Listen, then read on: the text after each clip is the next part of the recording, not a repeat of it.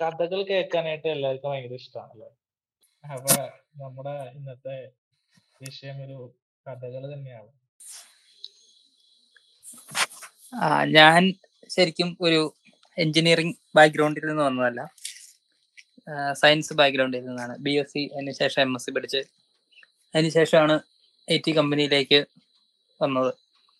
അപ്പോൾ ആദ്യത്തെ നാളുകളിൽ കുറച്ച് കുറച്ചല്ല കുറച്ചേറെ തന്നെ കഷ്ടപ്പെട്ടു. കാരണം എന്താണെന്ന് ചോദിച്ചാൽ എപ്പോഴും കമ്പനികൾ നോക്കുന്നത് ടെക്നോളജി ബിടെക് അതുപോലെ തന്നെ പോളിടെക്നിക്ക് അങ്ങനെയുള്ള അങ്ങനത്തെ മേഖലകൾ പഠിച്ച് വന്നവരെ മാത്രമാണ്.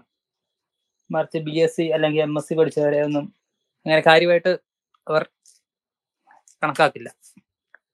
അപ്പോൾ ആദ്യമേ ബി എസ് സി പഠിച്ചു.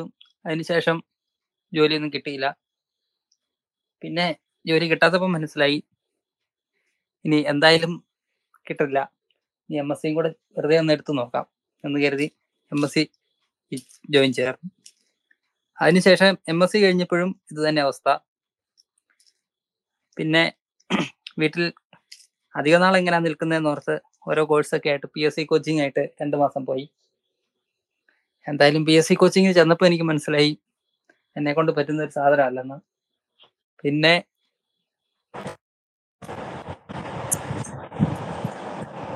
ഞാനും പി എസ് സി പഠിക്കാനായിട്ട് പോയിട്ടുണ്ട്. ട്ടാ. ഞാനൊരു ആറ് മാസത്തോളാണ് പി എസ് സി പഠിക്കാനായിട്ട് പഠിച്ച് ഞങ്ങളുടെ നാട്ടിൽ വളരെ എന്റെ പി എസ് സിയിൽ ഭയങ്കര അഗ്രഹം എന്ന് പറഞ്ഞ ഒരാളുടെ അടുത്താണ് പി എസ് സി പഠിക്കാൻ കണ്ണൻ മാഷ് ആളുടെ പേര്. ഇതുപോലെ തന്നെ ബിടെക് കഴിഞ്ഞ് ജോലിയൊന്നും കിട്ടുന്നില്ല ഒരുപാട് ഇന്റർവ്യൂസ് അറ്റൻഡ് ചെയ്തു. അവിടെ എല്ലായിടത്തും അവർ മെയിൻ ആയിട്ട് പറയുന്ന ഒരു കാര്യം എക്സ്പീരിയൻസ് ഇല്ല എന്നാണ് ഫ്രഷറായിട്ട് പോകുന്ന നമുക്ക് എന്ത് എക്സ്പീരിയൻസ് ആണ് ഉണ്ടാവുക? അവർ ഇതുപോലെ ഓരോ ഇന്റർവ്യൂവിനും ഇതുപോലെ പറഞ്ഞിട്ട് അവസാനം ശോകം മറ്റേ ശോകം കട്ടിച്ച് അടുത്ത എന്റെ ഒരു ഫ്രണ്ടാണ് സജസ്റ്റ് ചെയ്തത്? പി എസ് സിക്ക് കൊടുക്കും അപ്പൊ അപ്പോഴത്തെ ഒരു ട്രെൻഡ് ആയിരുന്നു. അതുപോലെ കോഴ്സ് നേരെ പി എസ് സിക്ക് പോകാം പി എസ് സി പഠിക്കാം. പി എസ് സി പഠിച്ചിട്ട് സർക്കാർ ജോലിക്ക് കയറാം എന്നുള്ളൊരു ട്രെൻഡ് ആയിരുന്നു ആ സമയത്ത്. അതുപോലെ ഞാനും പോയി പി എസ് സി പഠിക്കാൻ. ആ ഭയങ്കര ഇൻട്രസ്റ്റ് ആയിരുന്നു പഠിക്കാനൊക്കെ. ആദ്യത്തെ കുറച്ച് നാളൊക്കെ ഭയങ്കര ഇൻട്രസ്റ്റ് ആയിരുന്നു പഠിച്ച് ഇങ്ങനെ മുന്നോട്ട് പോയിക്കൊണ്ടിരിക്കലേ. ഇതൊക്കെ കിട്ടിയിട്ടുണ്ട്. ആൾ അത്യാവശ്യം ഭയങ്കര കർക്കശക്കാരനായിരുന്നു. ഒരു മാർക്കൊക്കെ കുറഞ്ഞു കഴിഞ്ഞിട്ടുണ്ടെങ്കിൽ നൂറിലും അമ്പതിലൊക്കെ പരീക്ഷ എടുത്തിട്ട് ഒരു മാർക്ക് കുറഞ്ഞു കഴിഞ്ഞിട്ടുണ്ടെങ്കിൽ അടിക്കും. ഒരു മാർക്ക് കുറഞ്ഞു കഴിഞ്ഞാൽ ഒരു അടി രണ്ട് മാർക്ക് കുറഞ്ഞ രണ്ടടി അങ്ങനെയായിരുന്നു. കറക്റ്റ് ഒരു ഫ്ലോയിൽ ഇങ്ങനെ എസ് ഇങ്ങനെ പഠിച്ചു പോകുന്നതിന്റെ ഇടയിലാണ് വീണ്ടും ഐ ടി ലൈഫിലേക്ക് വരാനായിട്ട് ഒരു സാധ്യത തുറന്നിട്ടത് പിന്നെ ആ സാധ്യത മുതലാക്കി നമ്മളിങ്ങനെ വീണ്ടും ഐ ടിയിലേക്ക് വന്നു. എന്തായാലും ഞാൻ ഈ ഒരു അവസ്ഥയിൽ വരെ പി എസ് സി നിന്നില്ല. കാരണം ആദ്യത്തെ രണ്ടാഴ്ച കൊണ്ട് തന്നെ മനസ്സിലായി. എന്തായാലും ഇതെനിക്കൊരു കടക്കാൻ പറ്റുകയില്ല സാധാരണ ഗതിയിൽ കടക്കാൻ പറ്റുന്ന ഒരു മേഖലയാണെന്ന് എനിക്ക്. എന്തായാലും അതിനുശേഷം വേറൊരു കോഴ്സിൽ ചേർന്നു. Embroidery engineering. കോട്ടയത്ത് ചേർന്നു അതിനുശേഷം ഒരു ഏഴ് മാസം കോഴ്സിൽ പോയി. പിന്നെ വീണ്ടും ജോലിയിലാണ്. പിന്നെ സെസ്സിൽ പോയി അവിടെ കുറെ ആപ്ലിക്കേഷൻ ഫോം കൊടുത്തു. അവിടുന്നും കാര്യമായിട്ടുള്ള ഇന്റർവ്യൂകളൊന്നും കിട്ടിയില്ല. അപ്പൊ കാര്യത്തിലാണെങ്കിൽ ഇന്റർവ്യൂകൾ കിട്ടുന്നുണ്ടായിരുന്നു. എനിക്കാണെങ്കിൽ അതുമില്ല ഇന്റർവ്യൂവിൽ വിളിക്കണം പോലുമില്ല ഇല്ല. അത് കഴിഞ്ഞ് എന്തായാലും ഒരു കമ്പനിന്ന് നിന്ന് വിളിച്ചു. വിളിച്ച ആ കമ്പനിയിൽ തന്നെ കയറാൻ പറ്റി.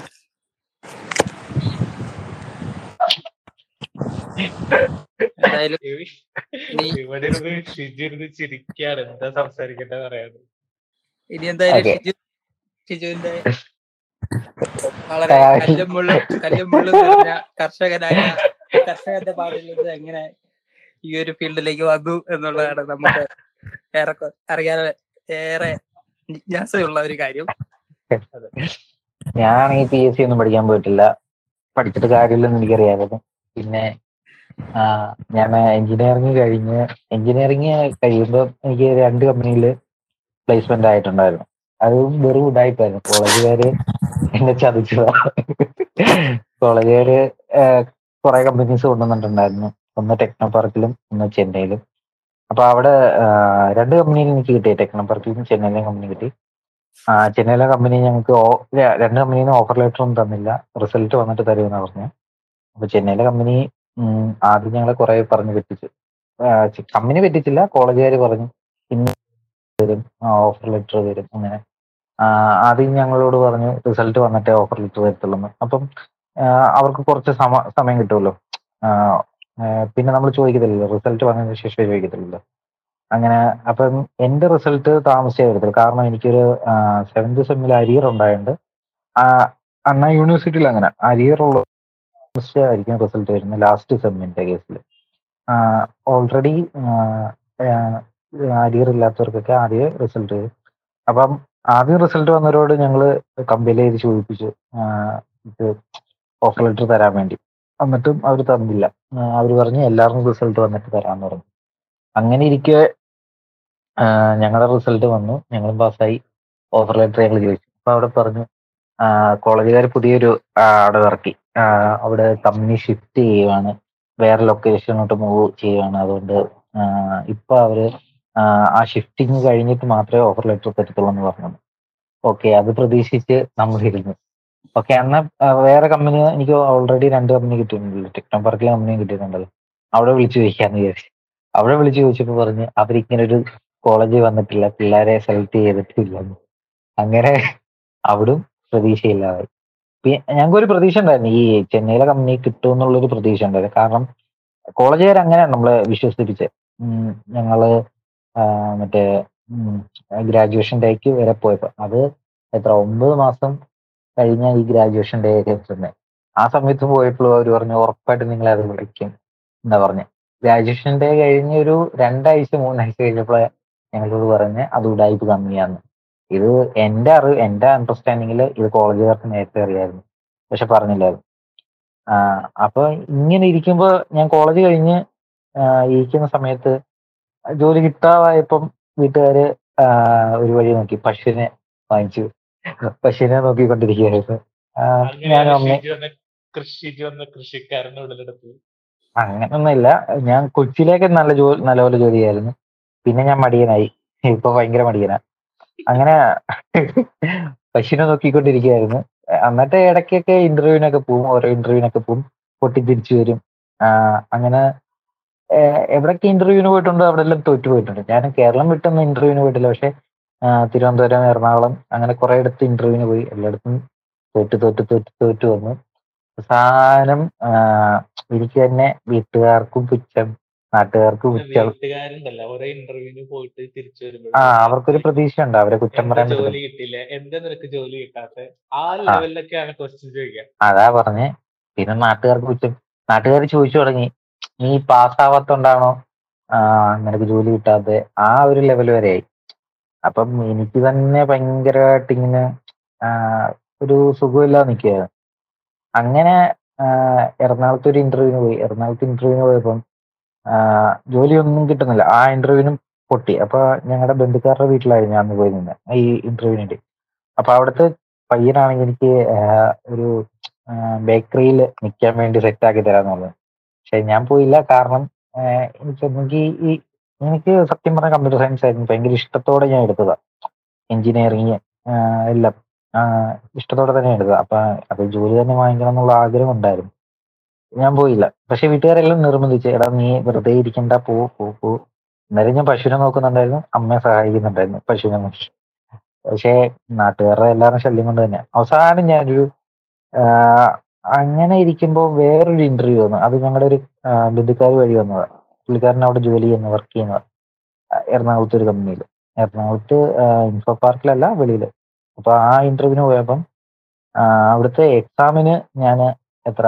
തൊണ്ണൂറ് ശതമാനം മാർക്ക് വാങ്ങിച്ച് പാസ്സായി ഞാൻ ഇരിക്കേ കിട്ടിയുള്ളൂ അങ്ങനെ ഒരു മാർക്ക് പക്ഷേ ഇന്റർവ്യൂവിന് ചെന്നപ്പം വൻ വിഷയം ഇന്റർവ്യൂവിന് തന്നെ എന്നോട് ക്വസ്റ്റ്യൻ ചോദിച്ചു കുറെ കാര്യങ്ങളൊന്നും എനിക്ക് അറിയത്തില്ലായിരുന്നു അങ്ങനെ പറഞ്ഞപ്പോ അതിൽ ഉടനെ പറഞ്ഞു ഞാൻ കോപ്പി അടിച്ചതാ ഭയങ്കര അങ്ങനെ അങ്ങനെ ഒരു ഇതായി. അല്ല പുള്ളി എന്ന് വെച്ചാ ഈ പുള്ളിയെ ആ കമ്പനിക്കാർ പറഞ്ഞു എനിക്ക് നേരത്തെ ക്വസ്റ്റ്യൻ തന്നതുകൊണ്ടാ ആ, അതുകൊണ്ടാ ഞാൻ പാസ്സായത് അങ്ങനെയൊക്കെ. അങ്ങനെയൊക്കെ വന്നപ്പോൾ വീട്ടുകാർക്കും വിഷമായി. എന്ന് വെച്ചാൽ ആ പുള്ളി ഞങ്ങളെ ഞങ്ങളെ വീട്ടിലേക്ക് വിളിച്ചിട്ട് പറഞ്ഞു ഞാൻ കോപ്പി അടിച്ചതാ മറ്റേതുമാണ് പക്ഷെ എനിക്കറിയാം ഞാൻ കോപ്പി അടിച്ചതല്ലെന്ന്. എനിക്ക് കുറെ കാര്യങ്ങൾ പറയാൻ അറിയത്തില്ല അങ്ങനത്തെ ഒരു പ്രശ്നമുണ്ട്. അതുകൊണ്ടാണ് മെയിൻ കുറെ ഇന്റർവ്യൂസ് ഒന്നും കിട്ടായിരുന്നു എന്റെ വീട്ടിൽ നിന്ന്. അങ്ങനെ ഇരുന്ന് ഭയങ്കരമായിട്ട് വിഷമത്തിൽ ഇരുന്നപ്പോൾ ഞാൻ പറഞ്ഞു ഞാൻ നാട് വിടാൻ പോവാ പറഞ്ഞു വീട്ടുകാരോട്. അത് കേട്ടപ്പം വീട്ടുകാർക്ക് സങ്കടമായി വിഷമായി. എനിക്ക് ഞാൻ മിക്കവാറും എവിടെയെങ്കിലൊക്കെ പോയത്. ഇന്ന് ബാംഗ്ലൂരോ എവിടെയെങ്കിലും പോയി നോക്കാന്ന് വിചാരിച്ചു തന്നെ ഇരിക്കായിരുന്നു അപ്പൊ എന്റെ ഒരു കൂട്ടുകാരൻ ഓൾറെഡി അവൻ കെൽട്രോണിൽ ഇതുപോലെ ഇത് കോഴ്സ് എടുത്തിട്ടുണ്ടായിരുന്നു. ഒന്ന് ജോലി കിട്ടിയിട്ടുണ്ടായിരുന്നു കോഴ്സ് എടുത്തിട്ട് യു എസ് ടി ഗ്ലോബലിലായിരുന്നു കിട്ടിയത്. ടെസ്റ്റിംഗ് ആയിരുന്നു. അവൻ എന്നെ ആ കോഴ്സിന് ചേരാൻ പോയപ്പോ എന്നെ വിളിച്ചായിരുന്നു. പക്ഷെ എനിക്ക് ഈ ടെസ്റ്റിംഗ് ആയതുകൊണ്ട് വലിയ ഇൻട്രസ്റ്റ് ഇല്ലായിരുന്നു ആ സമയത്ത്. എനിക്ക് ടെസ്റ്റിങ്ങിനോട് വലിയ ഇൻട്രസ്റ്റ് ഇല്ലായിരുന്നു. ഡെവലപ്മെന്റ് ആയിരുന്നു എന്റെ ആഗ്രഹം. എന്നിട്ട് അങ്ങനെ ഞാൻ പോയില്ല ആ സമയത്ത്. പിന്നെ ഈ കുറെ നാൾ കഴിഞ്ഞില്ലേ ജോലി കിട്ടാതെ ഒരു ഒമ്പത് മാസം ഒമ്പത് പത്ത് മാസങ്ങളോളം നിന്നപ്പോഴത്തേക്ക് അവൻ പിന്നെ എന്നെ വിളിച്ചിട്ട് പറഞ്ഞു എടാ നീ ഇങ്ങനെ ഇരിക്കണ്ട. ടെസ്റ്റിങ്ങും ടെസ്റ്റിങ്ങും പോയി കോഴ്സ് ചെയ്ത് നിനക്ക് ഉറപ്പായിട്ടും ജോലി കിട്ടുമെന്ന് പറഞ്ഞു. ഞാൻ അന്നേരം കെൽട്രോണിയെ വിളിച്ചു. കെൽട്രോണിയെ വിളിച്ചപ്പോൾ അവിടെ ഭാഗ്യത്തിന് എന്റെ ഭാഗ്യത്തിന് ഡെവലപ്മെന്റ് കോഴ്സ് നടക്കുന്നുണ്ടെന്ന് പറഞ്ഞു.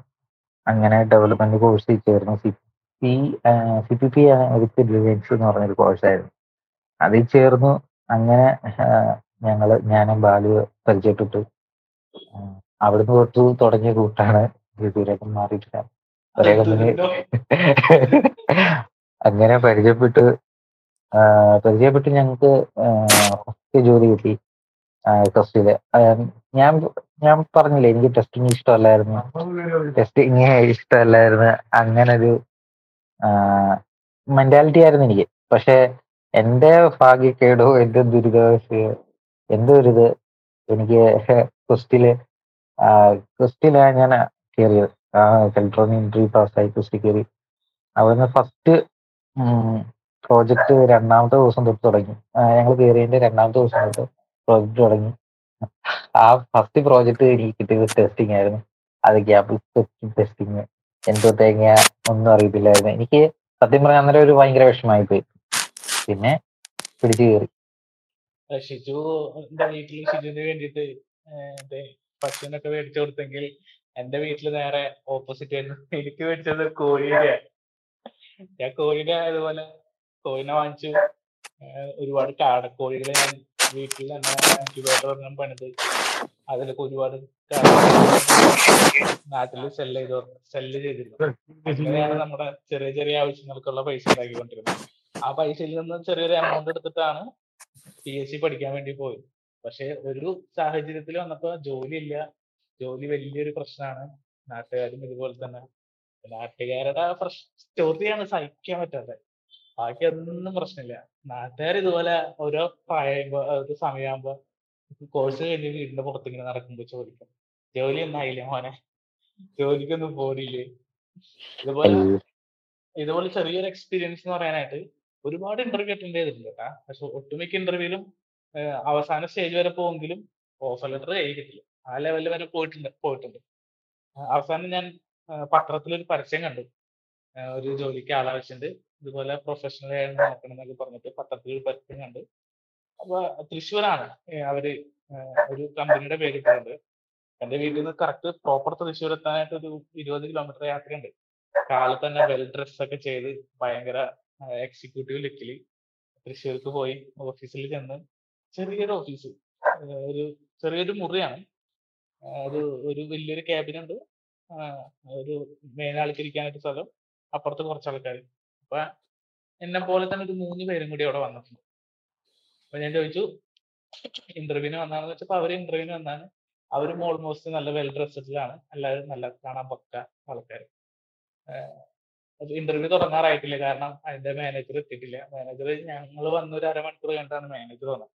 അപ്പൊ ചോദിച്ചപ്പോ പറഞ്ഞു വെയിറ്റ് ചെയ്യട്ടോ എന്ന് പറഞ്ഞ്. ഒരു പത്ത് മിനിറ്റ് കഴിഞ്ഞപ്പോ ഞങ്ങൾ എല്ലാവരും ഒരുമിച്ച് മാനേജറെ ക്യാബിനിലേക്ക് വിളിച്ചു. അതുപോലെ പേര് ചോദിച്ചു. റെസ്യൂമ കൊടുത്തു. റെസ്യൂമൊക്കെ തന്നിട്ട് ആളൊന്നും പറഞ്ഞില്ല. അത് കഴിഞ്ഞിട്ട് ഒരു ഒരാൾ വരും. നിങ്ങൾ പുറത്ത് വെയിറ്റ് ചെയ്യുന്നു പറഞ്ഞു. ഒരാൾ വന്ന് കൂടി ഉണ്ടായിരുന്ന ഒരു പയ്യനെ വിളിച്ചിട്ട് പോയി. വേറൊരാൾ വന്ന് കൂടി ഉണ്ടായിരുന്ന വേറൊരു പയ്യനെ വിളിച്ചിട്ട് പോയി. വേറൊരാൾ വന്നിട്ട് എന്നെ വിളിച്ചു. എന്നെ വിളിച്ചിട്ട് ഇതുപോലെ കൊണ്ടുപോയിട്ട് പറഞ്ഞു ബാഗും സാധനങ്ങളൊക്കെ കൂടെ വെച്ചോ. നമുക്ക് ഫീൽഡിലേക്ക് പോയിട്ട് വരാൻ ഞാൻ വിചാരിച്ചു എന്താണ് ഫീൽഡ്? എന്താ സംഭവം എന്നറിയില്ല വേറെ വല്ല ഓഫീസാണോ വേറെ ഞാൻ കൂടെ പോയി. അപ്പൊ ആൾ വലിയൊരു ബാഗ് എടുത്തിട്ടാണ് നടക്കണത്. ഇവിടെ ഓഫീസിൽ നിന്ന് വലിയൊരു ബാഗ് തോളത്തിട്ടിട്ട് നടന്നു. കഴിഞ്ഞിട്ട് നേരെ ബസ് സ്റ്റോപ്പിൽ പോയി നിന്നു. അപ്പൊ ഞാൻ ചോദിച്ചാൽ എവിടെയാണ് ഫീൽഡ് എന്താണ് ഫീൽഡ് എന്ന് വെച്ചാൽ ഗുരുവായൂർക്ക് പോണം. ഇവിടെ ഗുരുവായൂരാണ് നമ്മുടെ ഫീൽഡ് എടുക്കുന്നത് ഇന്നത്തെ ഫീൽഡ് ഗുരുവായൂരാണ്. "അത് ഗുരുവായൂരോ? അവിടെ എന്താ പരിപാടി? നമുക്ക് പ്രൊഡക്റ്റ് അവിടെ സെൽ ചെയ്യണം. അപ്പൊ ആളെ ഞാൻ ചോദിച്ചു എന്താണ് ബാഗിൽ എന്ന് വെച്ചപ്പോ ഇതാണ് നമ്മുടെ പ്രൊഡക്റ്റ് ആളുടെ ബാഗിൽ ശരിക്കും പറഞ്ഞ ഒരുപാട് ബുക്കുകളും അങ്ങനത്തെ ഐറ്റംസ് ആയിരുന്നു. അത് ഓരോ വീടുകളിൽ കയറി സെൽ ചെയ്യുന്നതായിരുന്നു ജോലി. അത് ഈ ഇന്റർവ്യൂവിന് ചെന്നിരുന്നിട്ട് ആൾ എന്താണ് ഇന്റർവ്യൂവിന്റെ ഡീറ്റെയിൽസ് എന്ന് പോലും പറയാതെ ഡയറക്റ്റ് ഒരു കാൻഡിഡേറ്റ് വന്നിട്ടുണ്ടെങ്കിൽ വിളിച്ച് നേരെ വിളിച്ചിട്ട് ഫീൽഡ് വർക്ക് ഇറക്കാണ് പോയി ജോലി ഇന്നത്തെ ജോലി എടുത്തോ? വൈകുന്നേരം വന്നിട്ട് അഭിപ്രായം പറഞ്ഞാൽ മതി ഞാൻ അപ്പൊ തന്നെ അവിടുന്ന് ഓടി. അപ്പൊ തന്നെ ഞാൻ അവിടുന്ന് ഇറങ്ങി തിരിച്ച് ഇതിൽ പോയി. എന്റെ ബാഗ് സാധനം എടുത്തിട്ട് ഞാൻ ഒന്നും പറയാണ്ട് എന്റെ ബാഗ് ഒക്കെ എടുത്ത് തിരിച്ച് വന്ന് തിരിച്ച് ബസ് കയറി വീട്ടിൽ പോയി. അങ്ങനെ അവസാനം ശോക വീട്ടിൽ നിന്നും എന്താണ് അവസാനം അട്ടും കൂട്ടൊക്കെ കിട്ടി തുടങ്ങി. നിൽക്കുക അങ്ങനത്തെ രീതിയിലൊക്കെ വർത്താനൊക്കെ പറഞ്ഞു തുടങ്ങിയായിരുന്നു ആ സമയത്താണ് ഞാൻ അവസാനം അവസാനം പോലെ പി എസ് സി പഠിക്കാൻ പോയി പി എസ് സി പഠിച്ചോണ്ടിരിക്കലേ ഒരു കറക്റ്റ് ഒരു പി എസ് സി പഠിച്ച ഒരു ആറു മാസത്തിണ്ടായിരുന്നു ആ സമയത്താണ് ടി സി എസിന്റെ എല്ലാവർക്കും ഫ്രഷേഴ്സിനുള്ള എക്സാം വന്നത്.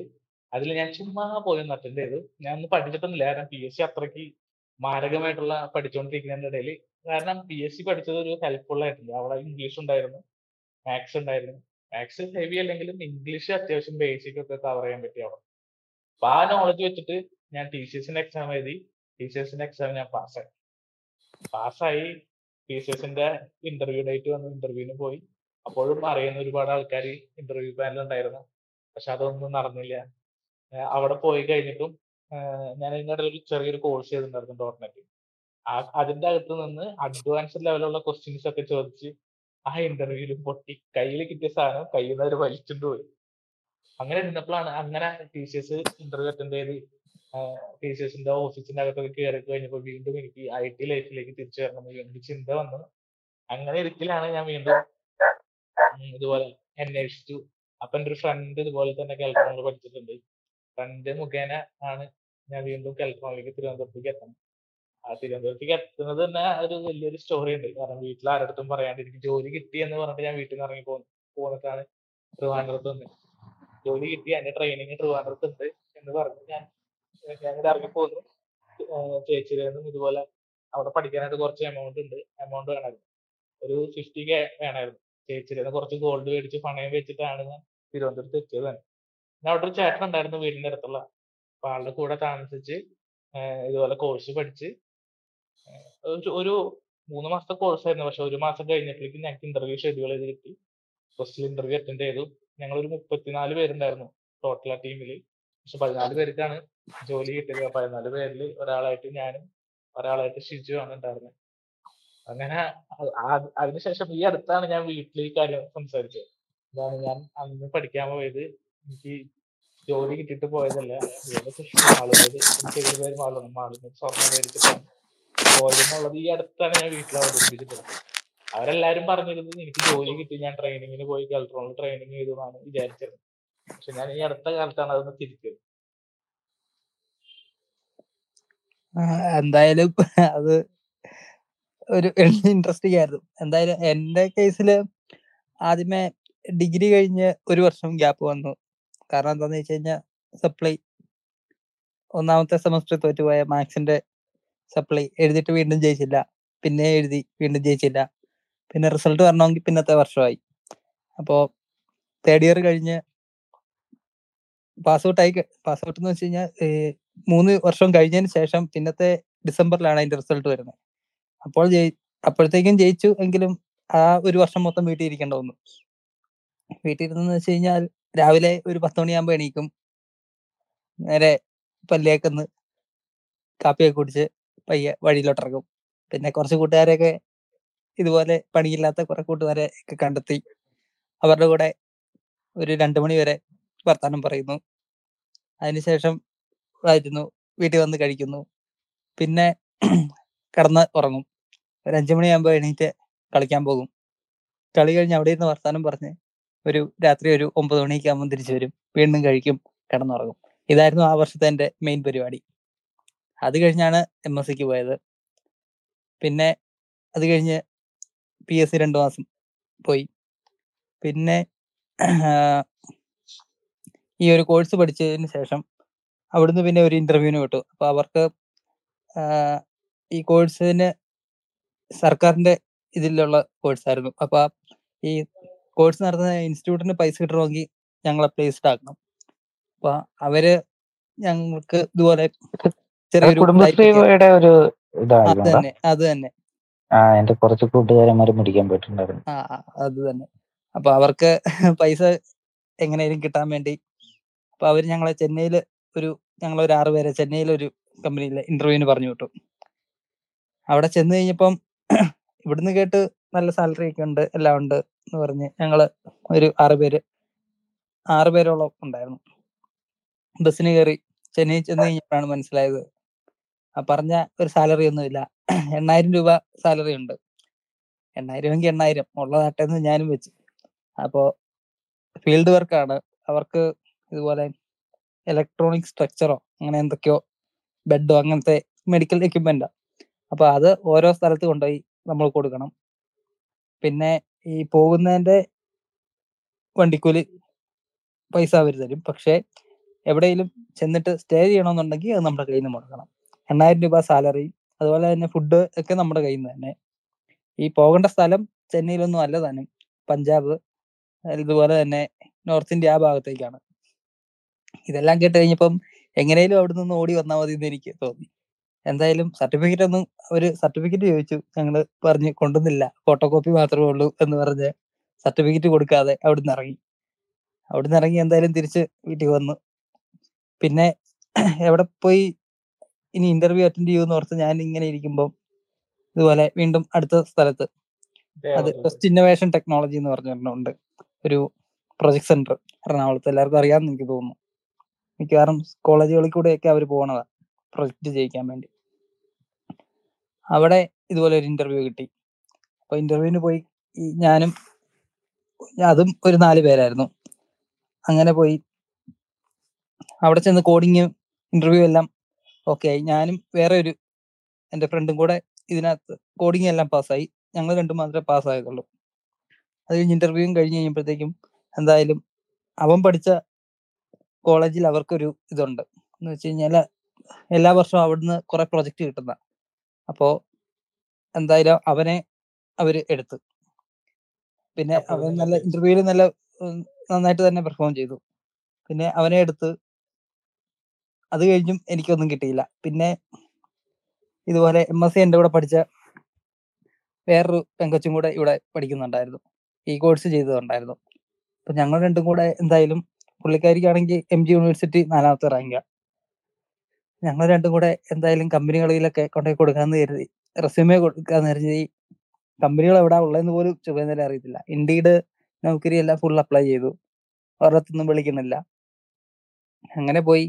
ആണ് സെസിൽ ഒരു പതിനഞ്ചോളം റെസ്യൂമേ ഫോട്ടോകോപ്പി എടുത്ത്. കാക്കനാട് സെസ്സിൽ ചെന്നിട്ട് അതിനകത്ത് കയറി അതെ എല്ലാ കമ്പനികളിലും ബംഗാളിലെ ബംഗാ ബംഗാളികൾ വെള്ളപ്പൊക്കത്തിന് വീട് പോയി ഇതൊക്കെ പറഞ്ഞ് ബസ്സിൽ കൂടെ വരുന്ന പോലെ ഒരു പേപ്പറും പിടിച്ച് പോകുന്ന പോലെ ഞങ്ങൾ ഈ റെസ്യൂമെ പോയി ഓരോ കമ്പനിയുടെ അതൊക്കെ കൊണ്ടുപോയി കൊടുത്തു. അവർ അവർ അവർ നോക്കിയപ്പോ അവർ നോക്കിയപ്പോ ക്വാളിഫിക്കേഷൻ എം എസ് സി നിങ്ങൾ എന്തിനാ പിള്ളേരെ ഇവിടെ വന്ന് ജീവിതം കളയുന്നത് അവർ ചോദിക്കുന്നത് ഞങ്ങൾ പറഞ്ഞ് എങ്ങനെയും ഒരു ജോലി ഞങ്ങൾക്ക് തന്നാ മതി എന്തായാലും ഭാഗ്യം കൊണ്ട് ഒരു മനുഷ്യൻ പോലും അതിനകത്തുനിന്ന് വിളിച്ചിട്ടില്ല. ഒരു വെറും വിളിക്കണ്ടേ എവിടെന്നേലും എം എസ് സിയും പി എസ് സി ആയ കാരണം വിളിക്കുന്നില്ല ഒരിടത്തും. പിന്നെ അതുപോലെ ഒരു ദിവസം ഇങ്ങനെ പത്രത്തിൽ കണ്ട് C C T V technician എറണാകുളത്ത് ഉണ്ടെന്ന്. അപ്പം ഇടുക്കിയിൽ നിന്ന് എറണാകുളം വരെ പോകാന്ന് പറയുന്നത് തന്നെ ഒരു വലിയ ചടങ്ങാണ് അപ്പൊ വെളുപ്പിനെ തന്നെ ബസ്സിന് കയറി എറണാകുളത്ത് ചെന്നു. ഇന്റർവ്യൂ സി സി ടി വിയുടെ ഇന്റർവ്യൂ അറ്റൻഡ് ചെയ്യാൻ വേണ്ടി പോയതാ. അപ്പൊ അവിടെ ചെന്ന് ഇന്റർവ്യൂവിന് ചെന്ന് കഴിഞ്ഞപ്പോ ഒരു ചെറിയൊരു രവിപുരത്തായിരുന്നു. അപ്പൊ ചെറിയൊരു കെട്ടിടം. അവിടെ ചെന്ന് റെസ്യൂമേ കൊടുത്തു കഴിയുമ്പോൾ അവർ പറഞ്ഞു ഇത്ര ക്വാളിഫിക്കേഷൻ ഒന്നും ഇവിടെ ആവശ്യമില്ല എന്ന് പറഞ്ഞു. എന്നാലും നോക്കാം എന്ന് അവർ പറഞ്ഞു. ഞാൻ പറഞ്ഞു ക്വാളിഫിക്കേഷൻ ഒരു പ്രശ്നമല്ല. സി സി ടി വി ഒക്കെ എനിക്ക് നന്നായിട്ട് ഇൻസ്റ്റാൾ ചെയ്യാനും മെയിന്റെനൻസ് ഒക്കെ നോക്കാനൊക്കെ അറിയാം. കുഴപ്പമൊന്നുമില്ല. എങ്ങനെയാലും ജോലി മതി എന്നാ ഞാൻ പറഞ്ഞു. പക്ഷേ സി സി ഫെഡറൽ ബാങ്കിൽ പോയിട്ടുണ്ട്. ജോലി എന്താന്ന് വെച്ച് കഴിഞ്ഞാൽ സി സി ടി വി നോക്കിയിരിക്കുക വേറെ ഒരു പണിയില്ല. ആ ഇത് C C T V installation ആയിരുന്നു. ഓരോ ബാങ്കിൽ കൂടെ പോയി. പിന്നെ സർവീസ് അങ്ങനത്തെ. എന്തോ? വെറുതെ നോക്കിയിരുന്നാ മതി സി സി ടി വി എല്ലാം ആ, ഇത് കുറച്ചുകൂടെ അഡ്വാൻസ് ആയിരുന്നു എല്ലായിടത്തും പോയി സർവീസ് ചെയ്യണം. ഇൻസ്റ്റാളേഷനും ചെയ്യണം. അതിനുശേഷം ആ ഇന്റർവ്യൂ കിട്ടിയില്ല. അപ്പം എന്റെ ഫ്രണ്ടിന് നേരത്തെ ഗസ്റ്റ് ഇന്നോവേഷൻ ടെക്നോളജി ജോലി കിട്ടിയ അവന്റെ റൂമിലാണ് താമസം. അപ്പോ പിറ്റേന്ന് വേറൊരു ഇന്റർവ്യൂ എനിക്ക് കിട്ടി. അതുപോലെ കേരള സ്റ്റാർട്ടപ്പ് മിഷനി നാവ ഇന്നോവേഷൻ എന്ന് പറഞ്ഞ്. അവിടെ പിറ്റേ ദിവസം ജോലിക്ക് കയറ ജോലിക്കല്ല ഇന്റർവ്യൂവിന് പോകാൻ വേണ്ടി അതും നേരത്തെ തന്നെ അറിഞ്ഞിരുന്നു ഇങ്ങനെ ഒരു ഇന്റർവ്യൂ വിളിച്ചത്. അപ്പം പോകാൻ വേണ്ടി പിറ്റേ ദിവസത്തേക്ക് അത് പ്ലാൻ ചെയ്തിരിക്കുകയായിരുന്നു അന്ന് രാത്രി അവിടുത്തെ സിഇഒ വിളിച്ചിട്ട് എന്നോട് പറഞ്ഞു ഇന്ന പോലെ അതൊരു സ്റ്റാർട്ടപ്പ് കമ്പനി ആയിരുന്നു. പുള്ളി പറഞ്ഞ് നാളത്തേക്ക് ഞാനില്ല. എന്തായാലും ഇത് വേറൊരു ദിവസത്തേക്ക് ഷെഡ്യൂൾ ചെയ്യാന്ന് പറഞ്ഞു. അപ്പൊ എന്താ ചെയ്യേണ്ടതെന്ന് എനിക്കും അറിയത്തില്ല. ഞാൻ അങ്ങനെ നിന്ന് കഴിഞ്ഞപ്പോഴത്തേക്കും വേറൊരു കമ്പനി തന്നെ വിളിച്ചു. വേറൊരു കമ്പനിയിൽ നിന്ന് വിളിച്ചിട്ട് അവിടെ ഇപ്പം ഇന്ന് ഇന്റർവ്യൂ അറ്റൻഡ് ചെയ്യാൻ പറ്റുമെന്ന് എറണാകുളത്ത് തന്നെ സ്റ്റാർട്ടപ്പ് മിഷനിൽ തന്നെ. അപ്പൊ ഇന്ന് തന്നെ ഇന്റർവ്യൂ അറ്റൻഡ് ചെയ്യാന്ന് പറഞ്ഞു. ഞാൻ എറണാകുളത്ത് തന്നെ ഉണ്ടെന്ന്. അപ്പം നേരെ എറണാകുളം എറണാകുളത്ത് ഞാൻ ഉള്ള കാരണം അന്ന് തന്നെ പിറ്റേ ദിവസം രാവിലെ തന്നെ ഞാൻ അങ്ങോട്ട് പോയി. അവിടെ ചെന്ന് ഇന്റർവ്യൂ അറ്റൻഡ് ചെയ്തു. അങ്ങനെയാണ് ആദ്യത്തെ കമ്പനി.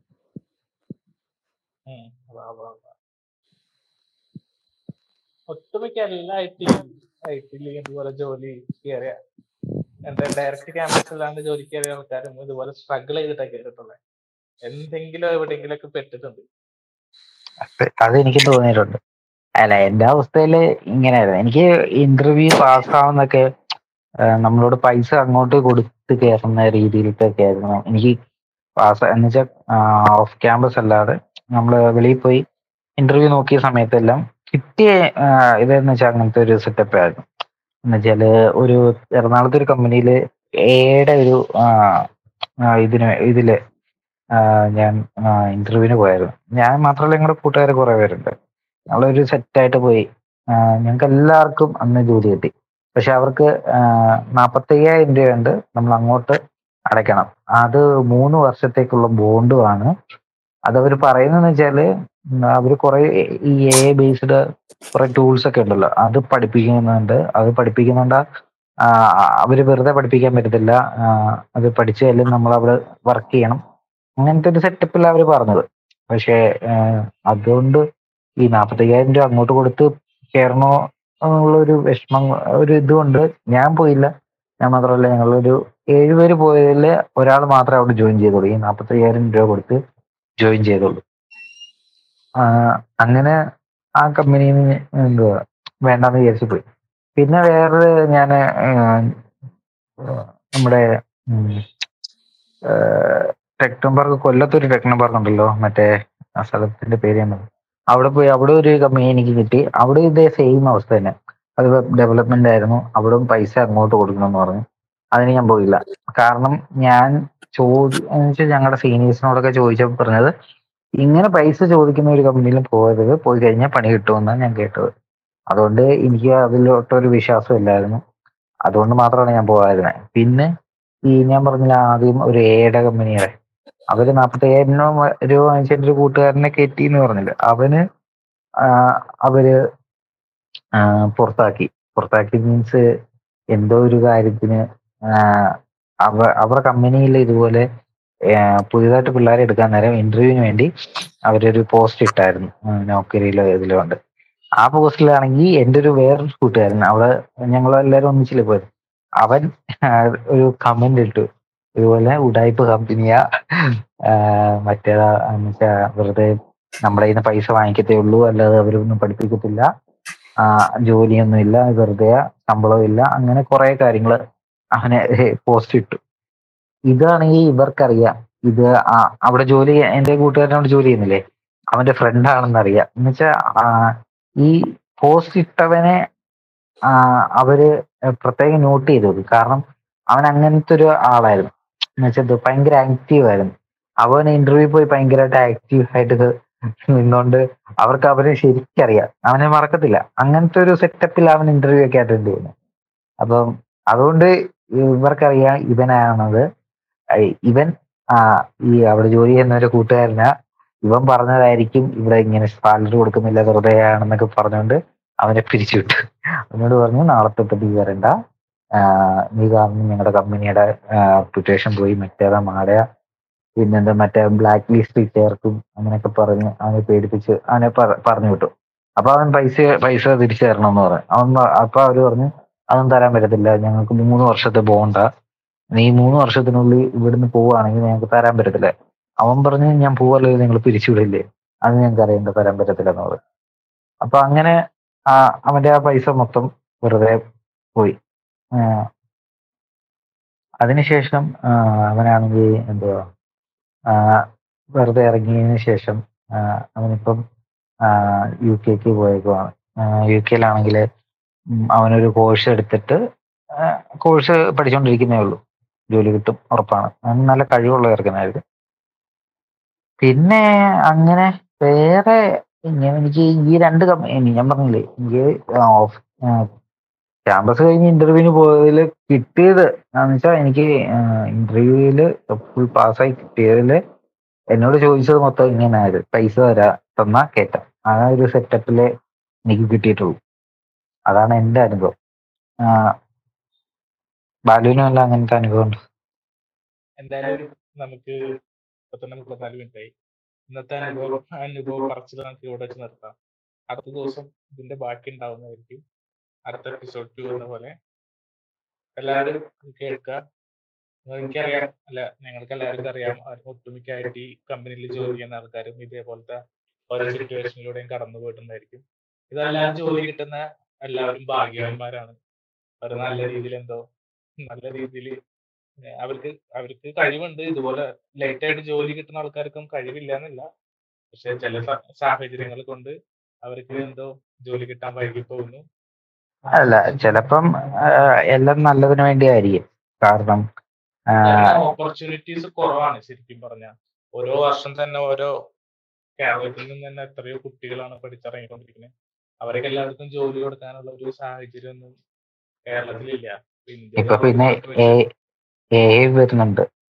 എ വരുന്നുണ്ട് കുറെ വെച്ച് നോക്കുകയാണെങ്കിൽ അതിൽ അത്രയധികം കുട്ടികൾക്കുള്ള ജോലി കൊടുക്കാനുള്ള ഒരു ഇൻഫ്രാസ്ട്രക്ചർ ഒന്നും ഇന്ത്യയിലില്ല. അതുകൊണ്ടാണ് യു കെ കാനഡ തുടങ്ങിയ മറ്റുള്ള രാജ്യങ്ങളിലും ഈ ആൾക്കാരുടെ ഇവിടെ നിന്ന് ഒരുപാട് ആൾക്കാർ പോയിക്കൊണ്ടിരിക്കുന്നത് എന്തായാലും നമുക്ക് ഇതിന്റെ ബാക്കി കാര്യങ്ങൾ തുടർന്ന് സംസാരിക്കുന്ന അടുത്ത ദിവസങ്ങളായിട്ട് സംസാരിക്കാം.